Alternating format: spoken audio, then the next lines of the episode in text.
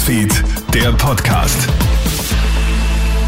Hi und einen schönen Nachmittag aus der Krone Nachrichtenredaktion. Felix Seger hier mit deinem News Update.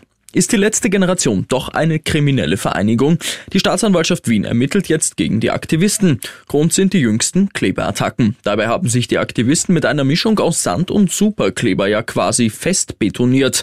Für das Lösen muss schweres Gerät eingesetzt werden. Im Oktober wird die letzte Generation von der Direktion Staatsschutz noch als ungefährlich eingestuft. Jetzt könnte sich das aber doch ändern. Rechtsexperte Anwalt Johannes Schriefel. Was ist eine kriminelle Vereinigung? Das ist eine Organisation, die auf längere Zeit angelegt ist, also nicht bloß Stunden oder Tage und mit dem halt bestimmte Verbrechen begangen werden, aber auch nicht nur geringfügige Sachbeschädigungen. Und dann subsumiert die Staatsanwaltschaft auch die Beschädigung der Autobahn, die einen sehr wichtigen Stellenwert hat und wird in diesem Sinne ermitteln. Zu einer Messerattacke kommt es in der vergangenen Nacht am Wiener Westbahnhof. Polizisten entdecken einen 35-Jährigen, der mit schweren Stichverletzungen im Oberschenkel an einer Wand lehnt. Offenbar ist der Mann von mehreren Unbekannten attackiert und dann ausgeraubt worden. Die Täter flüchten mit Handy und Medikamenten als Beute. Eine Fahndung bleibt bisher erfolglos. Schauspieler Robert Downey Jr. wird wohl nicht noch einmal in die Rolle des Iron Man schlüpfen.